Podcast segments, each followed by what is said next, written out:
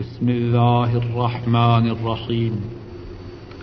ليس البر أن تولوا وجوهكم قبل المشرق والمغرب، ولكن البر من آمن بالله واليوم الآخر والملائكة والكتاب والنبيين. وآتى المال على حبه ذوي القربى واليتامى والمساكين وابن السبيل والسائلين وفي الرقاب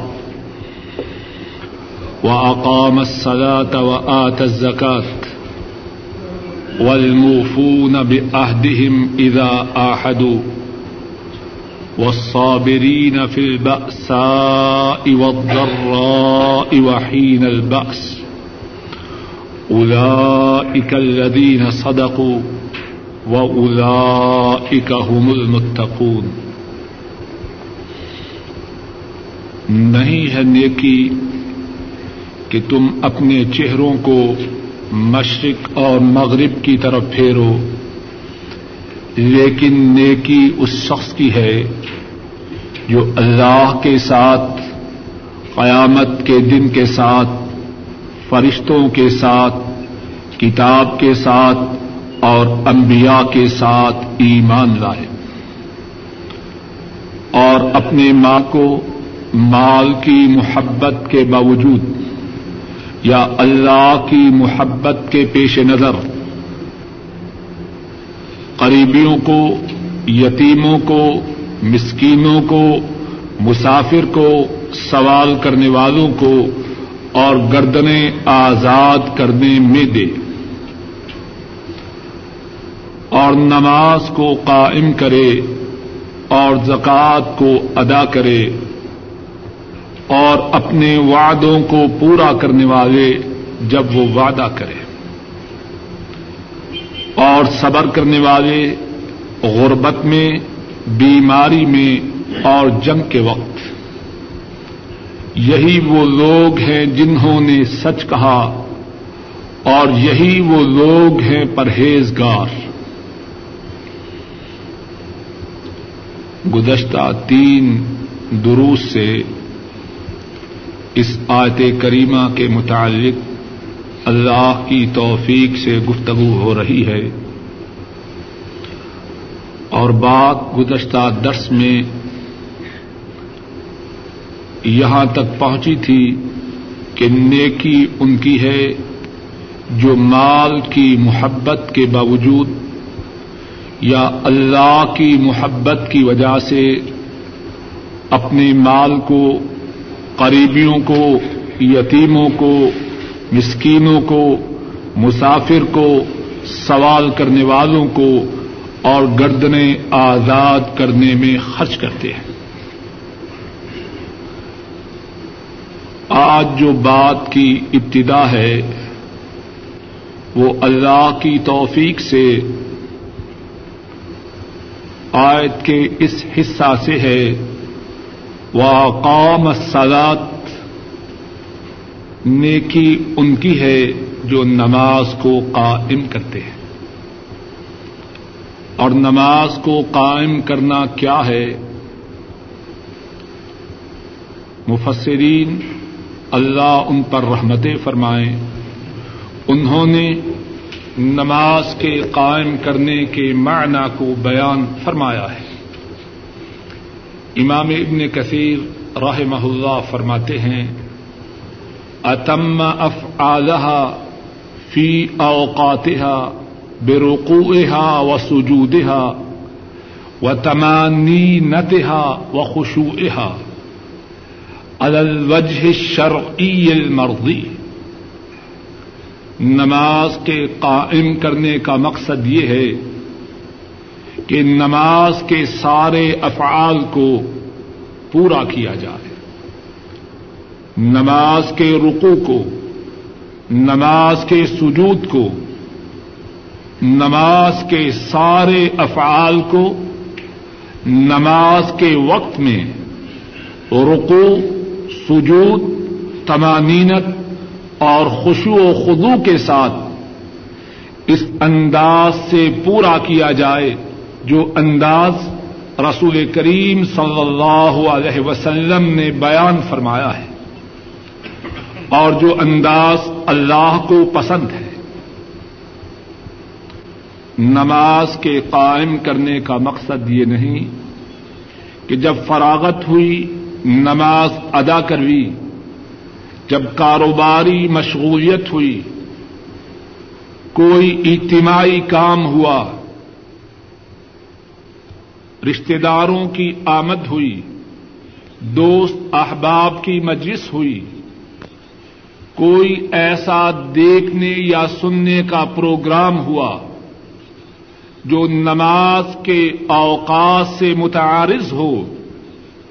اس وقت نماز کو چھوڑ دیا۔ ایسا کرنا اقامت سلاد کے برعکس ہے۔ رسول کریم صلی اللہ علیہ وسلم اور آپ کے صحابہ کرام اور امت کے سلف صالحین نماز کا کس قدر اہتمام کرتے ہیں۔ احادیث کی کتابوں میں اور سیرت کی کتابوں میں اور تاریخ کی کتابوں میں اس بارے میں بہت سی مثالیں ملتی ہیں۔ انہی مثالوں میں سے چند ایک عرض کرتا ہوں شاید کہ اللہ مالک الملک اپنے فضل و کرم سے ان مثالوں کے سننے اور بیان کرنے سے کہنے والے کو اور سننے والوں کو صحیح معنوں میں نماز کے قائم کرنے والوں میں شامل فرما دیں امام مسلم رحمہ اللہ بیان فرماتے ہیں، حضرت جابر رضی اللہ تعالی ان اس حدیث کے راوی ہیں۔ فرماتے ہیں، غزونا مع رسول اللہ صلی اللہ علیہ وسلم قوما من جوہینا فقاتلونا قتالا شدیدا فرماتے ہیں، رسول کریم صلی اللہ علیہ وسلم کی معیت میں، آپ کی امامت میں، آپ کی قیادت میں ہم نے جوہینا قبیلہ سے لڑائی کی۔ فقاتلونا قتالا شدیدا۔ جوہینا قبیلے نے ہم سے انتہائی شدید لڑائی کی۔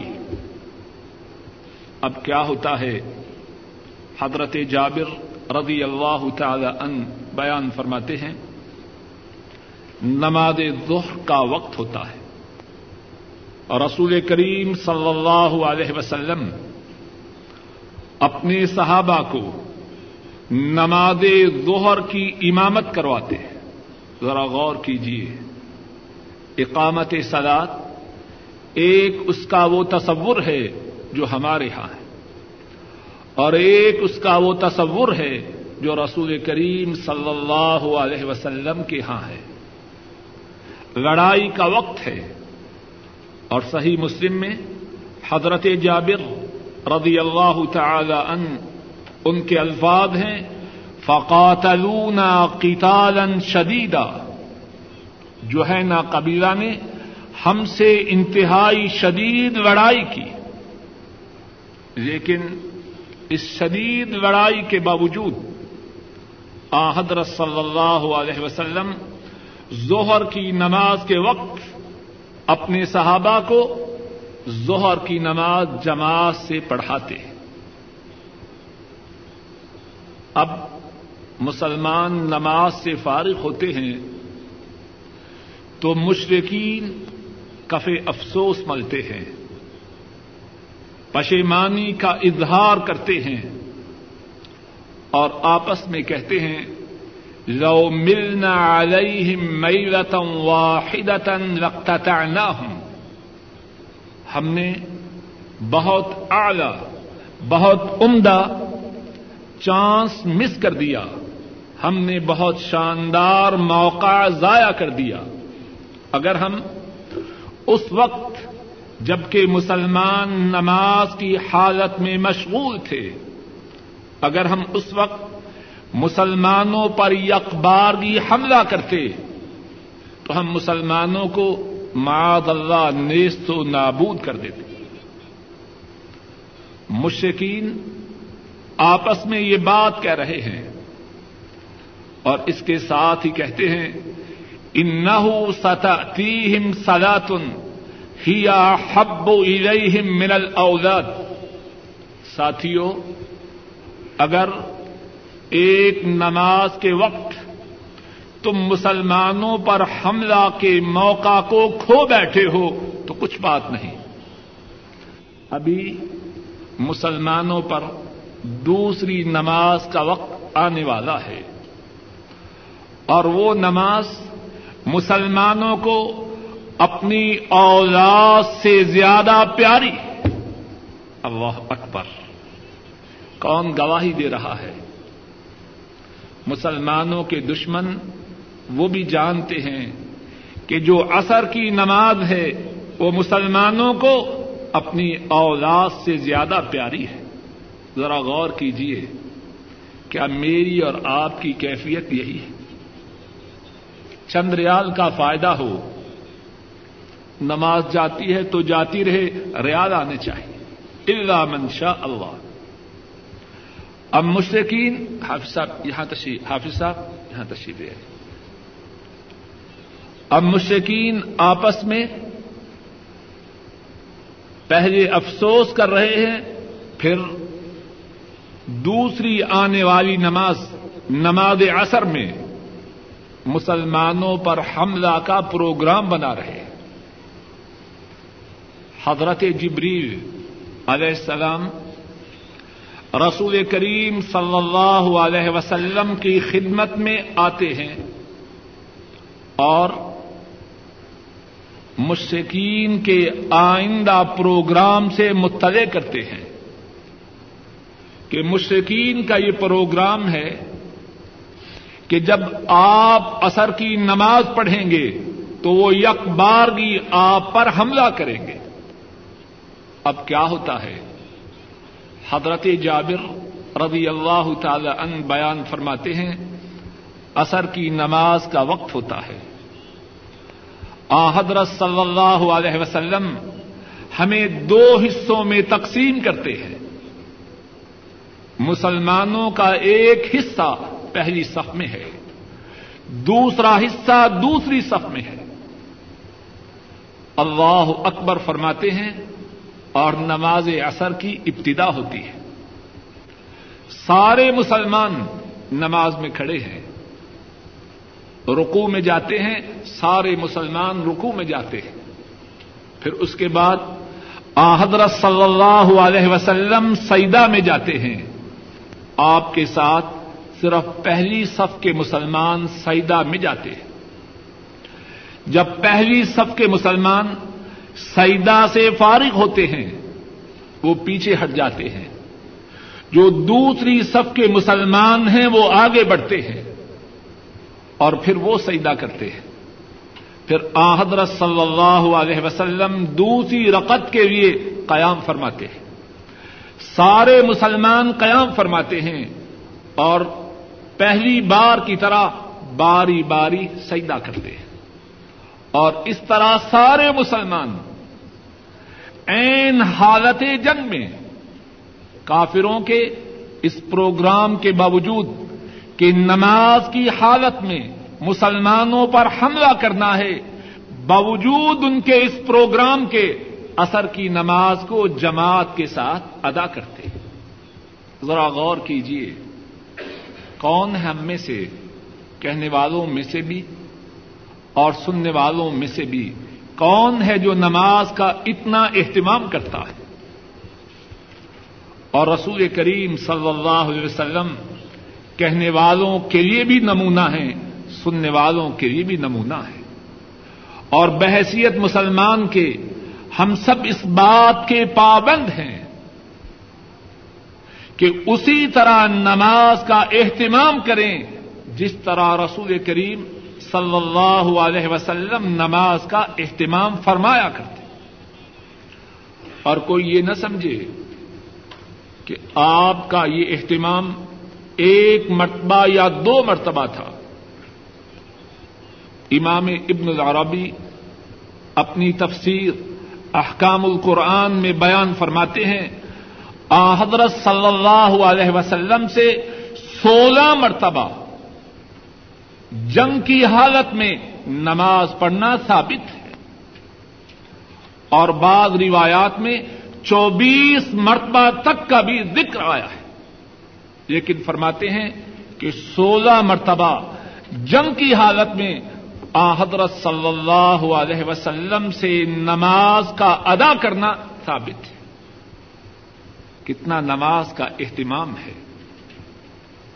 اور اسی طرح رسول کریم صلی اللہ علیہ وسلم کے ساتھی، آپ کے صحابہ، ان کا تعلق نماز سے انتہائی زیادہ تھا۔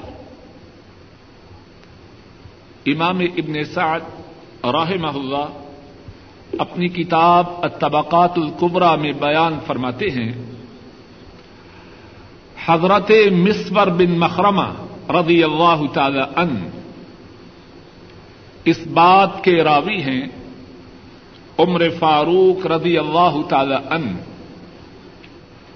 فجر کی نماز پڑھا رہے ہیں، ظالم ان پہ وار کرتا ہے۔ عمر فاروق رضی اللہ تعالی ان زخموں کی شدت کی وجہ سے بے ہوش ہو جاتے ہیں۔ انہیں اٹھا کر ان کے گھر پہنچایا جاتا ہے۔ اور باقی مسلمان نماز پڑھ رہے ہیں۔ اب کیفیت یہ ہے، سورج طلوع ہو چکا ہے۔ سورج نکل چکا ہے اور عمر فاروق رضی اللہ تعالی عنہ بے ہوش ہے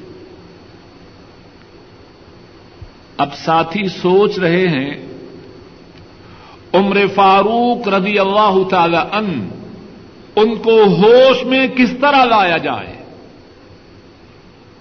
ایک ساتھی کہتا ہے ان نقم لن تفدعوه بشيء مثل الصلاه عمر بے ہوش ہیں۔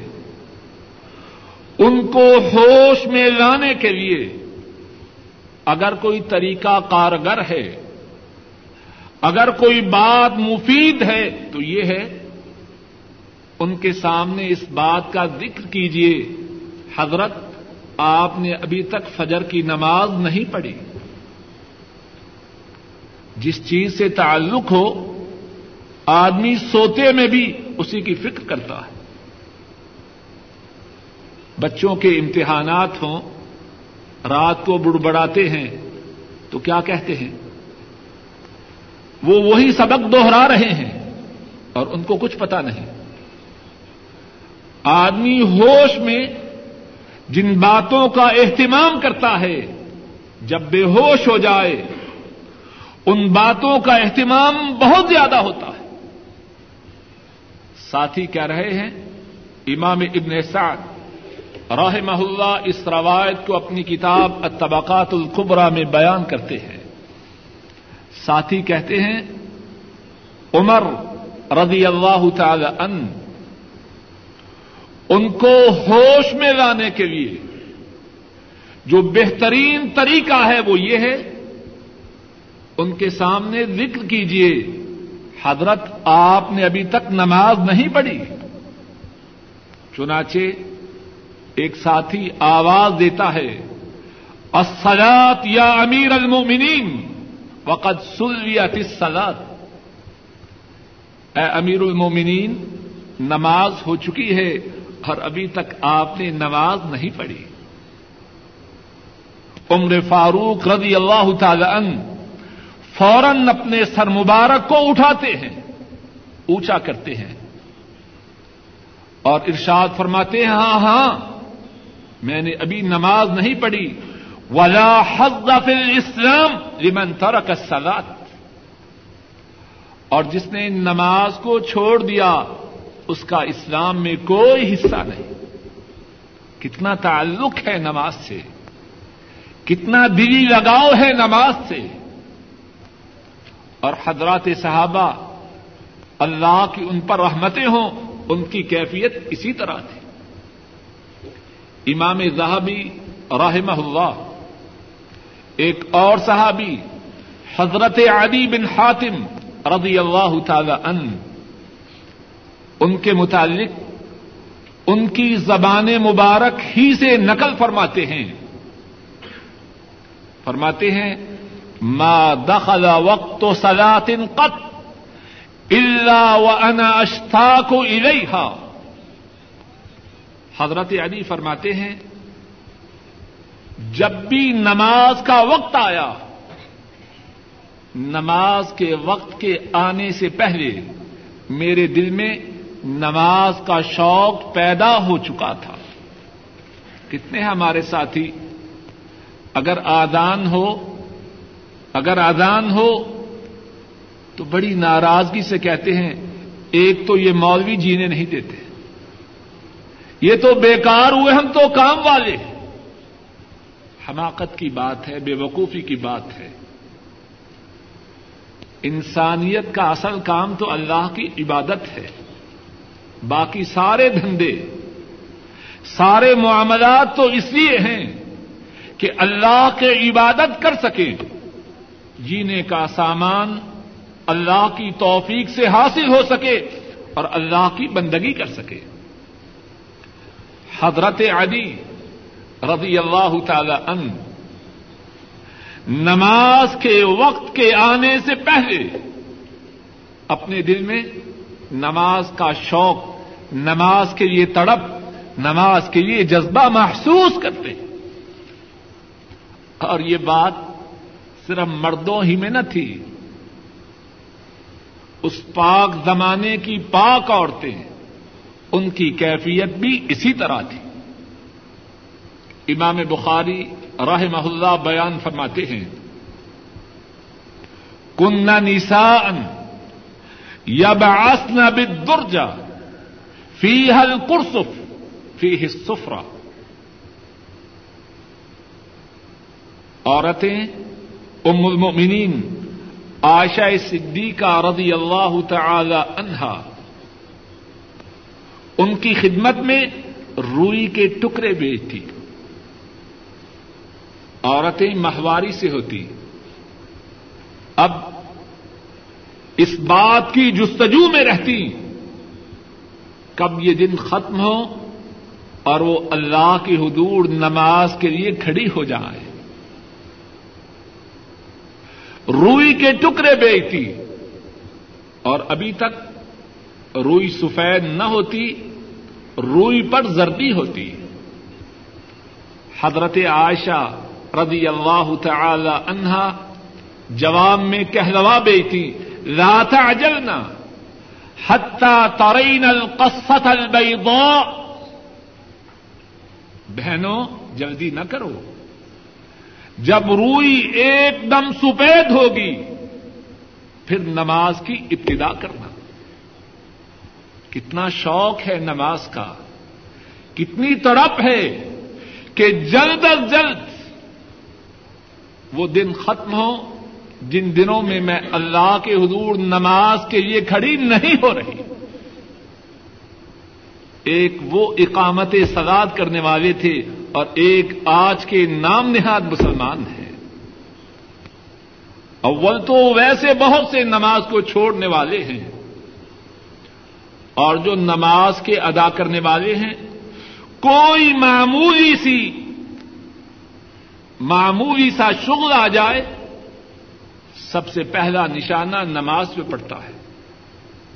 ایسا کرنے والے اقامت نماز کو، اقامت نماز کا حق ادا نہیں کرنے والے۔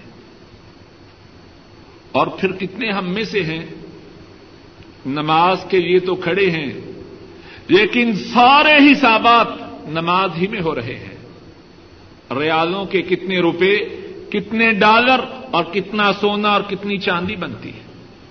سارے حسابات جو شاید سارا دن ذہن میں نہ آئیں، وہ نماز کے وقت میں آ رہے سلف صالحین اس طرح نمازوں کے ادا کرنے والے نہ تھے۔ نماز میں اس بات کا انتہائی خیال رکھتے، خوشو سے خضو سے، توجہ سے دیہان سے اللہ کے حدود کھڑے ہیں۔ امام مالک راہ محلہ معطا میں بیان فرماتے ہیں، ایک انصاری مسلمان اپنے باغ میں کھڑا نماز پڑھا ہے۔ موسم ہے پھلوں کا۔ کھجوروں کے درخت کھجوروں سے لدے پڑے ہیں۔ نماز ہی میں ان کی توجہ، ان کا دھیان اپنے پھلوں کی طرف ہوتا ہے۔ پھلوں کو دیکھ کر خوش ہوتے ہیں۔ اور تھوڑی دیر کے بعد خیال آتا ہے، میں تو نماز میں ہوں۔ اب بھول چکے ہیں کہ کتنی نماز پڑھ چکا ہوں اور کتنی باقی ہے۔ نماز سے فارغ ہوتے ہیں، پریشان ہیں۔ اور اپنے آپ سے کہتے ہیں، لقد اصابتنی فی مالی ہادا فتنا میرا یہ مال میرے لیے مصیبت کا سامان بن چکا ہے۔ اس باغ کی وجہ سے میں بھول چکا کہ میں نے کتنی نماز پہلے پڑھی تھی، کتنی باقی ہے۔ لقد اصابتنی فی مالی ہادا فتنا میرا یہ باغ میرے لیے مصیبت کا سامان بن چکا۔ اب کیا ہے؟ امیر المؤمنین عثمان بن عفان رضی اللہ تعالی ان ان کی خدمت میں حاضر ہوتے ہیں۔ اپنا سارا قصہ بیان کرتے ہیں اور پھر ارض کرتے ہیں انہا صداقت للہ فجعلها فی سبل الخیر اے امیر المومنین، اب میں اس باغ کو اپنے پاس نہیں رکھنا چاہتا۔ میں اس باغ کو اللہ کی راہ میں خرچ کرتا ہوں۔ آپ اسے بدائی کی راہوں میں خرچ کر دیں حضرت عثمان رضی اللہ تعالی عنہ اس باغ کو فروخت کر دیتے ہیں۔ اور وہ باغ کتنی قیمت کا تھا؟ شاید کو سمجھے کہ دو چار بوٹے ہوں گے، ٹھیک ہے، صدقہ کر دیا۔ معطا امام مالک میں ہے۔ حضرت عثمان رضی اللہ تعالی ان اس باغ کو پچاس ہزار کا فروخت کرتے اور جو باغ اس وقت پچاس ہزار کا ہوگا، وہ کتنا بڑا باغ ہوگا؟ اور اس دن سے اس باغ کا نام ہی خمسین، اس باغ کا نام ٹھہرا۔ وہ باغ جس کی قیمت پچاس ہزار ہے اور جس باغ کے مالک نے اس باغ کو اپنی نماز کے خوشو میں خلل آنے کی وجہ سے اس باغ کو اللہ کی راہ میں خرچ کر دیا۔ تو اللہ فرماتے ہیں وہ اقام سلاد نیکی، مشرق و مغرب کی طرف اپنے چہروں کو پھیرنے ہی میں نہیں۔ نیکی کے بڑے تقاضے ہیں۔ اور ان تقاضوں میں سے ایک تقاضا یہ ہے، نماز کو قائم کیا جائے۔ نماز کے اوقات میں رقو اور سجود کو مکمل کیا جائے۔ خوشو و خدو کے ساتھ، تمانینت کے ساتھ۔ اور اس طریقہ پر ادا کیا جائے، جس طریقہ پر رسول کریم صلی اللہ علیہ وسلم نے نماز کو ادا کیا اور اللہ نے اس طریقہ کو پسند کیا۔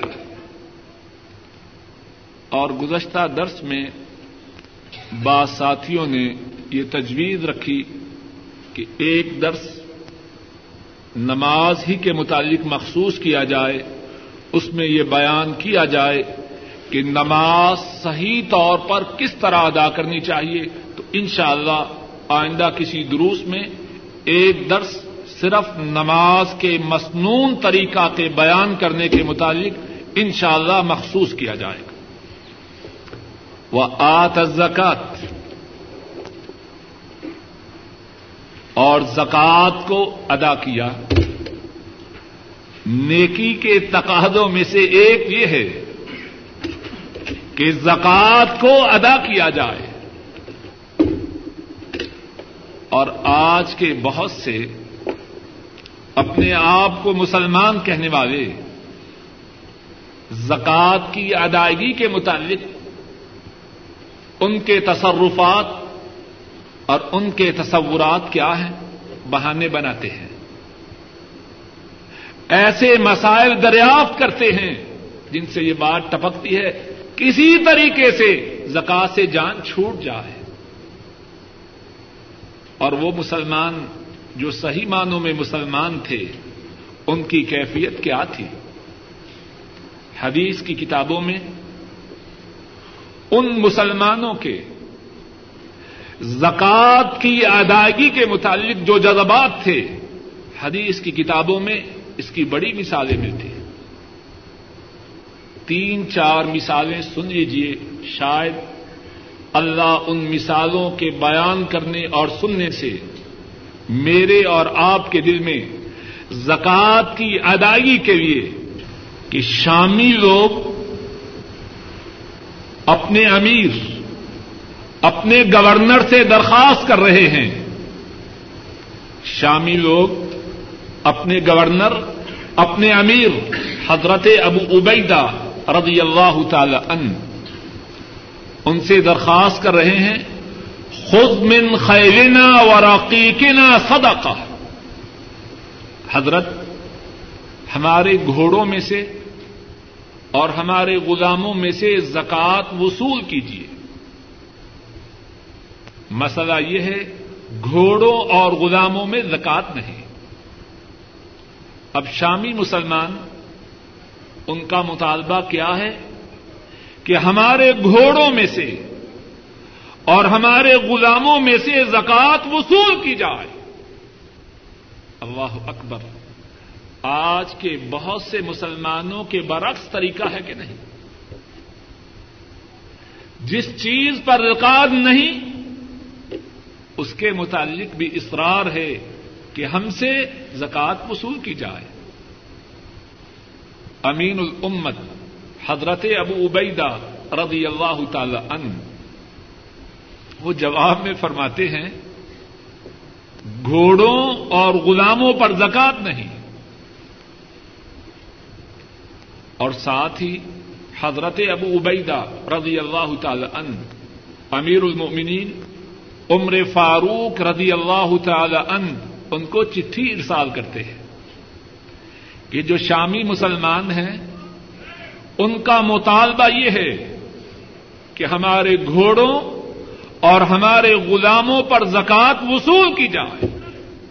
اور یہاں اس بات پر بھی غور کیجیے کہ یہ شامی ابھی اسلام میں نئے نئے داخل ہوئے تھے۔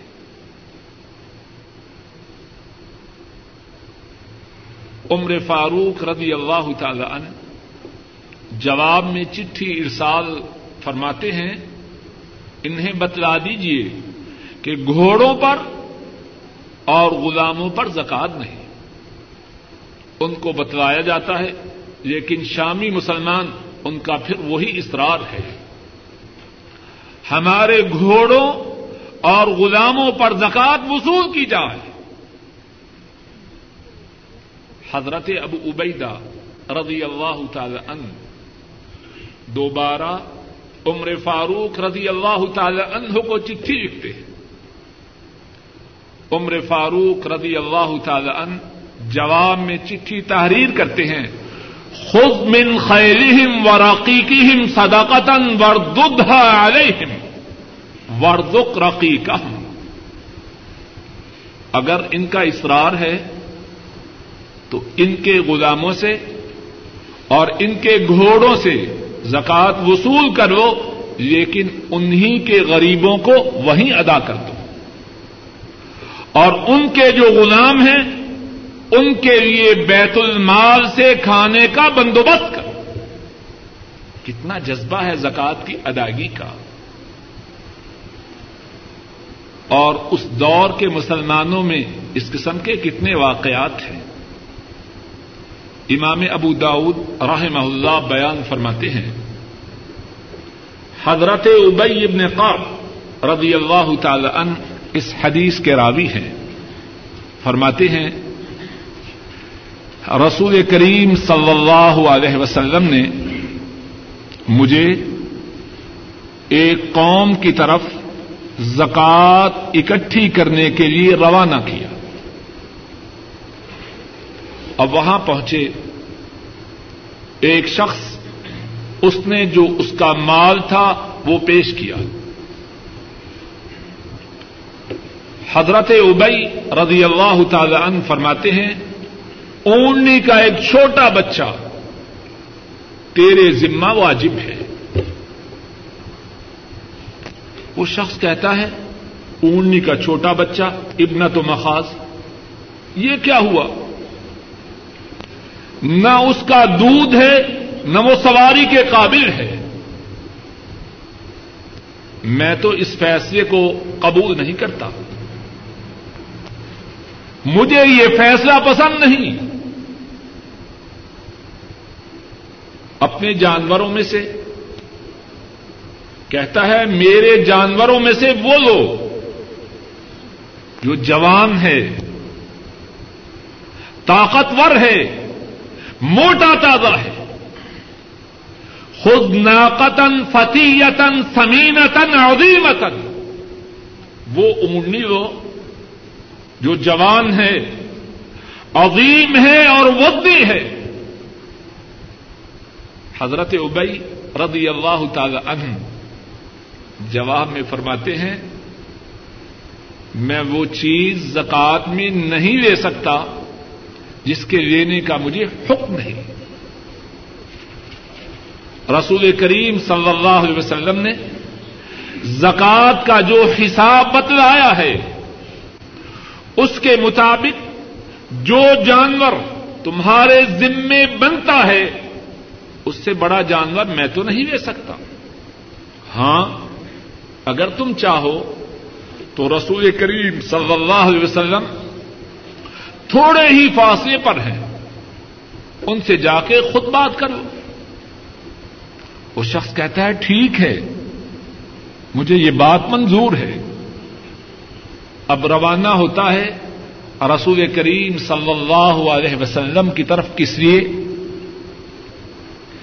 کہ مجھ سے میری وہ انگی زکات میں قبول کی جائے جو جوان ہے۔ جو بڑی ہے، جو طاقتور ہے، اور اونی کا چھوٹا بچہ نہ لیا جائے۔ جا کے رسول کریم صلی اللہ علیہ وسلم کی خدمت میں عرض کرتا ہے، اے اللہ کے رسول صلی اللہ علیہ وسلم، آپ کا یہ بیجا ہوا شخص میرے پاس آیا۔ اس نے کہا کہ تمہارے ذمے ابنت و مخاد ہے۔ اور یہ اونٹنی نہ سواری کے قابل ہے، نہ اس کا دودھ ہے۔ میں چاہتا ہوں کہ اس کی بجائے بہترین قسم کی میری جو یہ اونڈی ہے، وہ لی جائے۔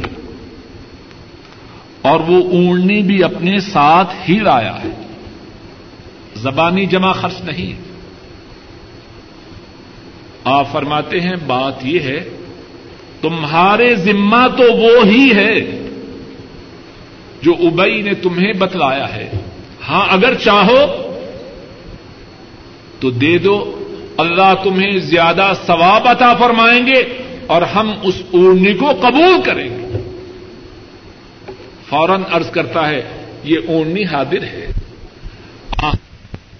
علیہ وسلم اس اونی کے لینے کا حکم دیتے ہیں۔ اور اس شخص کے مال میں برکت کی دعا کرتے۔ کتنا جذبہ ہے۔ اپنے مال کی اعلی سے اعلی زکات ادا کرنے کا۔ آج کے بہت سے مسلمان، کیا ان کی کیفیت اس کے برعکس نہیں؟ کتنے مسلمان ایسے ہیں جو سرے سے زکات ادا ہی نہیں کرتے۔ اور ادا کرنے والوں میں سے کتنے ایسے ہیں جو اپنے حساب میں گپلا کرتے ہیں۔ اور وہ یہ سمجھتے ہیں کہ وہ اللہ کو دھوکہ دے رہے ہیں۔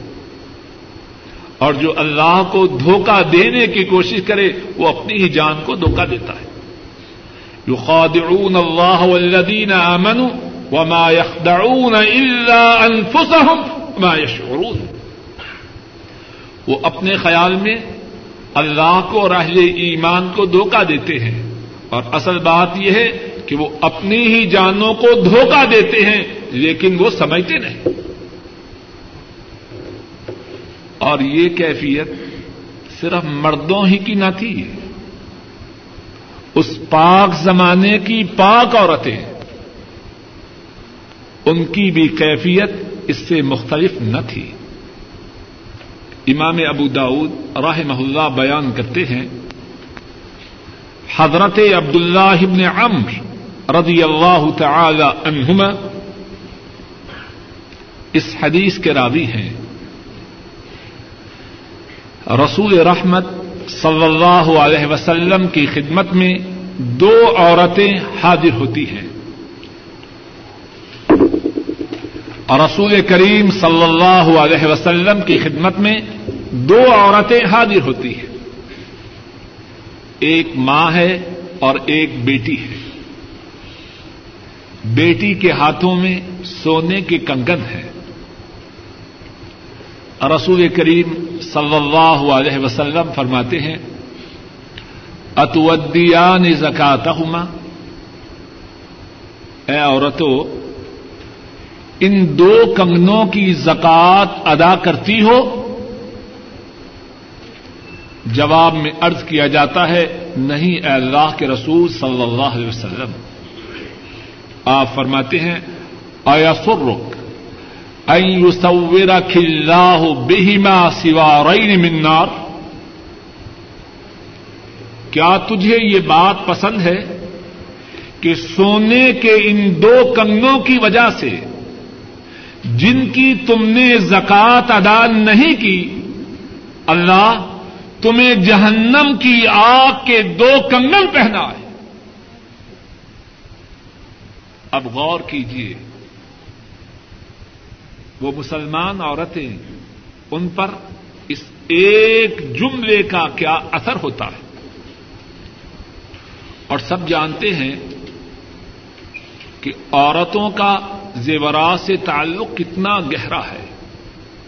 کتنے گھروں کی بربادی اسی وجہ سے ہوتی ہے کہ زیورات کے متعلق جو فرمائشیں ہیں وہ مرد پوری نہیں کر رہا۔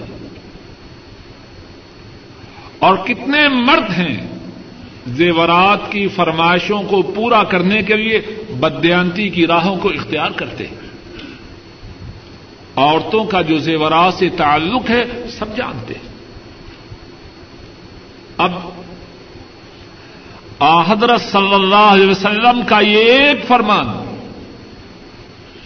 کیا تمہیں یہ بات پسند ہے کہ سونے کے ان دو کنگن جن کی تم نے زکات ادا نہیں کی، اللہ قیامت کے دن تمہیں جہنم کی آگ کے دو کنگل پہنا ہے کیا اثر ہے؟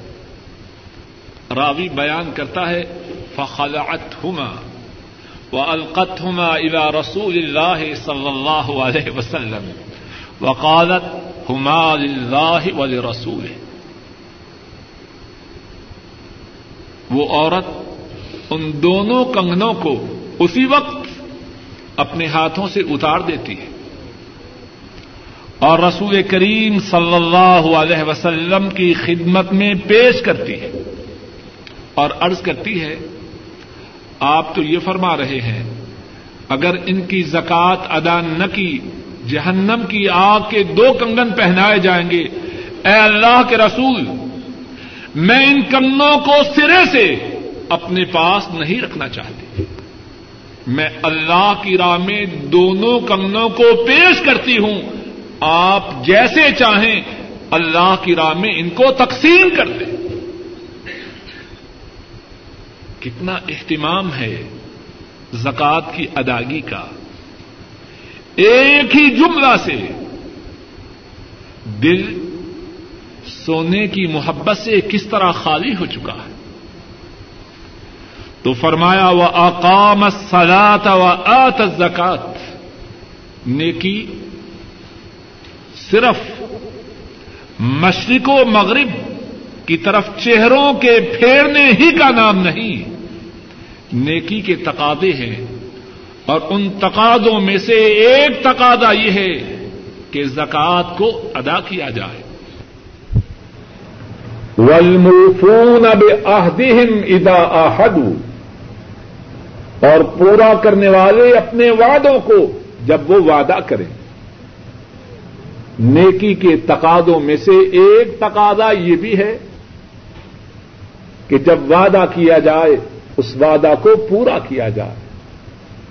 کتنے لوگ ہیں، مسلمانی کا دعوی ہے، بلکہ دینداری کا بھی دعوی ہے، لیکن وعدوں کی پاسداری نہیں۔ یہ ایمان کے تقاضوں کے منافی بات ہے۔ نیکی کے تقاضے کے منافی بات ہے۔ رسول کریم صلی اللہ علیہ وسلم اور آپ کے صحابہ نیکی کے اس تقاضا کو کس طرح پورا کرتے؟ اس بارے میں دو تین مثالیں ارض کر کے انشاءاللہ آج کی بات کو ختم کروں گا۔ امام مسلم راہ محلہ بیان فرماتے ہیں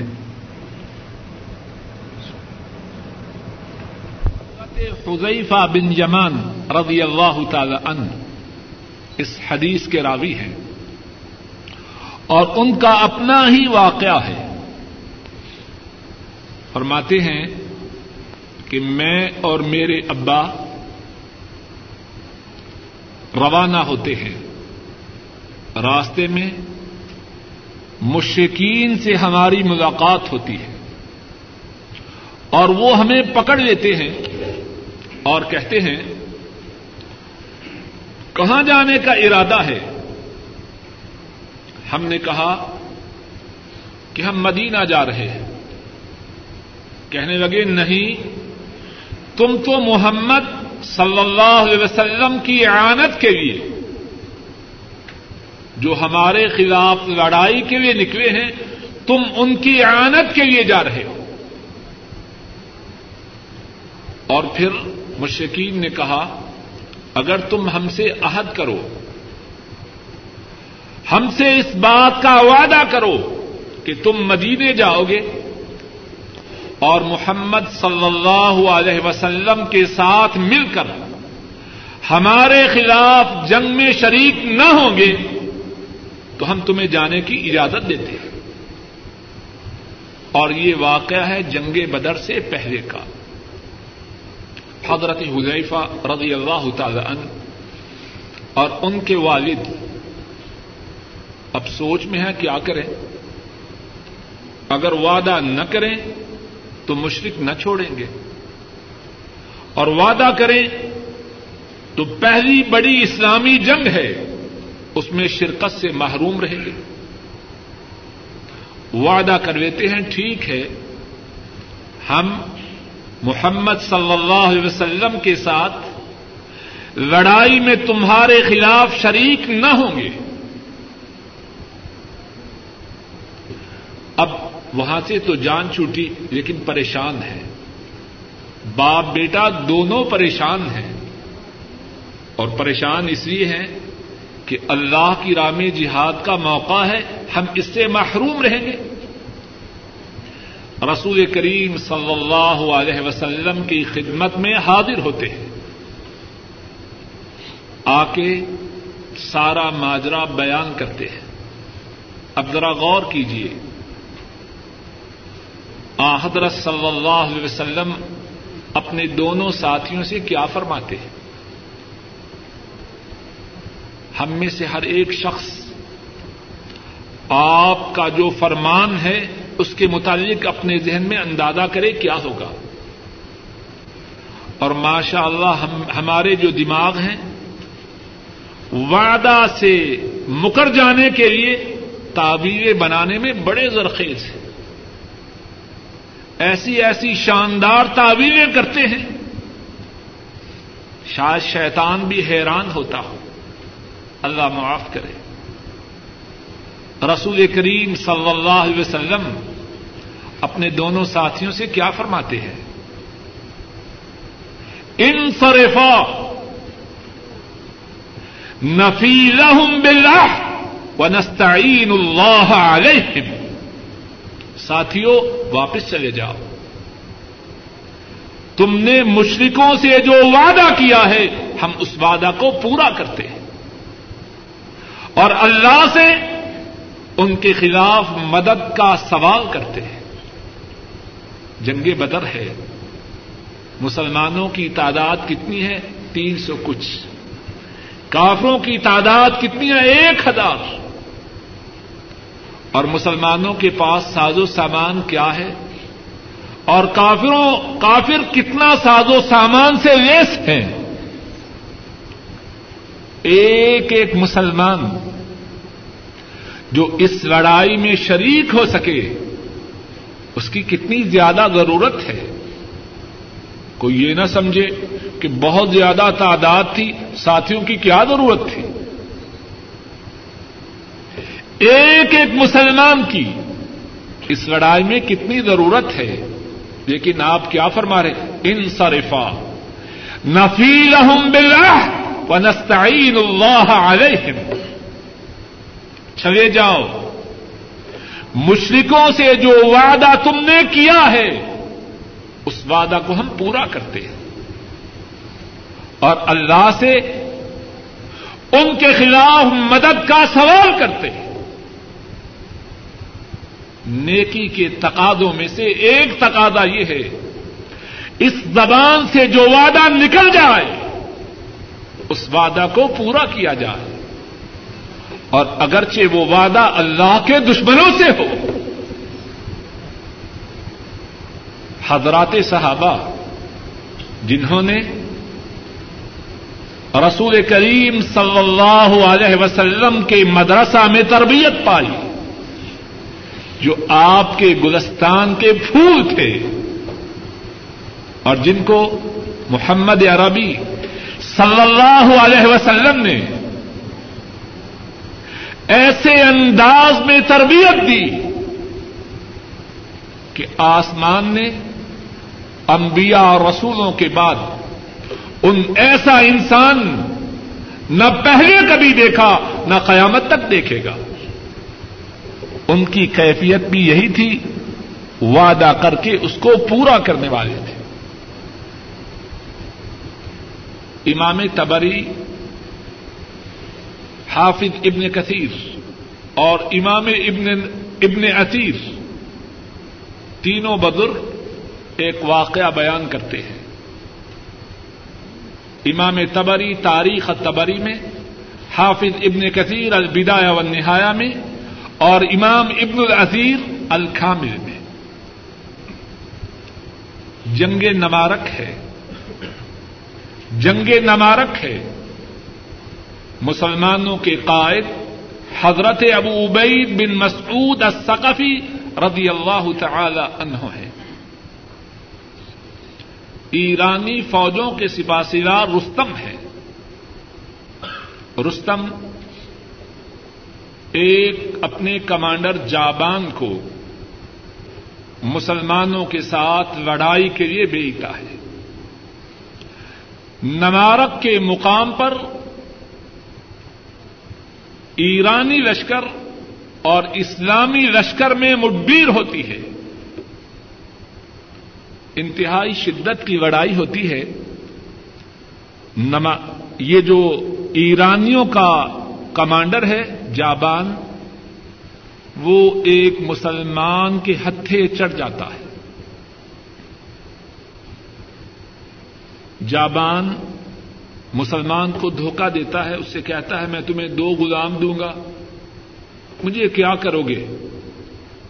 مجھے امان دے دو اور میں اپنے بدلے تمہیں، اب میں ایک ہوں، ایک کے بدلے دو غلام دوں گا۔ وہ مسلمان نہیں پہچانتا کہ میرا قیدی کون ہے۔ کہتا ہے، ٹھیک ہے، مندور ہے۔ اب سودا طے ہو جاتا ہے۔ اب دوسرے مسلمان اسی مقام پر پہنچتے ہیں۔ اب کیا دیکھتے ہیں کہ دشمن کا جو کمانڈر ہے، ایک مسلمان اپنی لاعلمی میں، بے خبری میں اس کو امان دے چکا ہے۔ اب اس کو پکڑتے ہیں اور اپنے امیر، اپنے سپا سیرار حضرت ابو ابئی رضی اللہ تعالی عنہ ان کی خدمت میں حاضر کرتے ہیں۔ سارا ماجرا بیان کرتے ہیں اور پھر کہتے ہیں ان الامیر فقتل ہو یہ دشمن کی فوجوں کا کمانڈر ہے۔ اس کا سر قلم کر دیجیے حضرت ابو عبید فرماتے ہیں میں اس کو کیسے قتل کروں؟ ایک مسلمان اس کو امان دے چکا ہے۔ ذرا غور کیجیے آج کے مسلمان کیسے ہیں؟ آپ کسی دکاندار سے، کسی فیکٹری والے سے، کسی سے بات کیجیے اگر وہ مکرنا چاہے گا، باپ ہے تو آپ جائیں تو کہیں گے، ٹھیک ہے جی میں تو بڈھا آدمی ہوں۔ جوان بچے ہیں وہ نہیں مانتے اور اگر بیٹا ہے وہ مکرنا چاہے گا، کہے گا، میں تو ملازم ہوں۔ اصل مالک تو میرے والد محترم ہیں، وہ نہیں مانتے۔ اور مسلمان ہیں پکے آج کا مسلمان اللہ ماشاء اللہ کیفیت یہی ہے۔ اور وہاں کیفیت کیا ہے؟ دشمن کی فوجوں کا کمانڈر ہے۔ اور بعض روایات میں ہیں، حضرت ابو عبید کہتے ہیں، انی اخاف اللہ ان اقتلہ وقد آمنہ رجل من المسلمین، والمسلمون كالجسد في التناصر والتوادد، ما لزم احدهم فهو لزم الجميع حضرت ابو عبید فرماتے ہیں میں اللہ سے ڈرتا ہوں کہ میں وعدہ کو توڑتے ہوئے اس کو قتل کروں۔ ایک مسلمان اس کو امان دے چکا ہے اور سارے مسلمان اپنے تعلق میں ایک جسم کی طرح ہے۔ جس وعدہ کی پابندی کا ذمہ ایک مسلمان نے لیا ہے۔ اس وعدہ کی پابندی کرنا تمام مسلمانوں کی ذمہ داری ہے۔ اگرچہ یہ دشمن کا کمانڈر ہے، میں اس کو اب قتل نہیں کر سکتا۔ اور پھر کیا ہے؟ حضرت ابو عبید رضی اللہ تعالی عنہ ایک مسلمان کے وعدہ کی پاسداری کرتے ہوئے اس کو چھوڑ دیتے ہیں۔ نیکی کے تقاضوں میں سے ایک تقاضا یہ ہے جو وعدہ کیا جائے، اس کو پورا کیا جائے۔ اللہ مالک الملک، اپنے فضل و کرم سے ہم سب کو نیکی کے جتنے تقاضے ہیں، ان کو پورا کرنے کی توفیق عطا فرمائے۔ صحیح معنوں میں نمازوں کو قائم کریں، زکوٰۃ کو ادا کریں، وعدوں کو پورا کرے اے اللہ، اپنے فضل و کرم سے ہمارے تمام گناہوں کو معاف فرما۔ اے اللہ، ہمارے تمام گناہوں کو معاف فرما۔ اے اللہ ہمارے تمام گناہوں کو معاف فرما۔ اے اللہ ہمیں نیکیوں کی توفیق عطا فرما۔ اے اللہ ہمیں نیکیوں کی توفیق عطا فرما۔ اے اللہ ہمارے بوڑھے ماں باپ پہ رحم فرما۔ اے اللہ ہمارے بوڑھے ماں باپ پہ رحم فرما۔ اے اللہ اپنے فضل و کرم سے ہمارے بوڑھے ماں باپ کی بیماری کو صحت سے بدل دے۔ اے اللہ اپنے فضل و کرم سے ان کی پریشانیوں کو ان کی پریشانیوں کو راحتوں سے بدل دے۔ اے اللہ، اپنے فضل و کرم سے ان کی نیک حاجات کو پورا فرما۔ اور اے اللہ، جن کے ماں باپ فوت ہو چکے ہیں، ان کے گناہوں کو معاف فرما۔ ان کے درجات کو بلند فرما۔ ان کی قبروں کو جنت کی باغیچہ بنا۔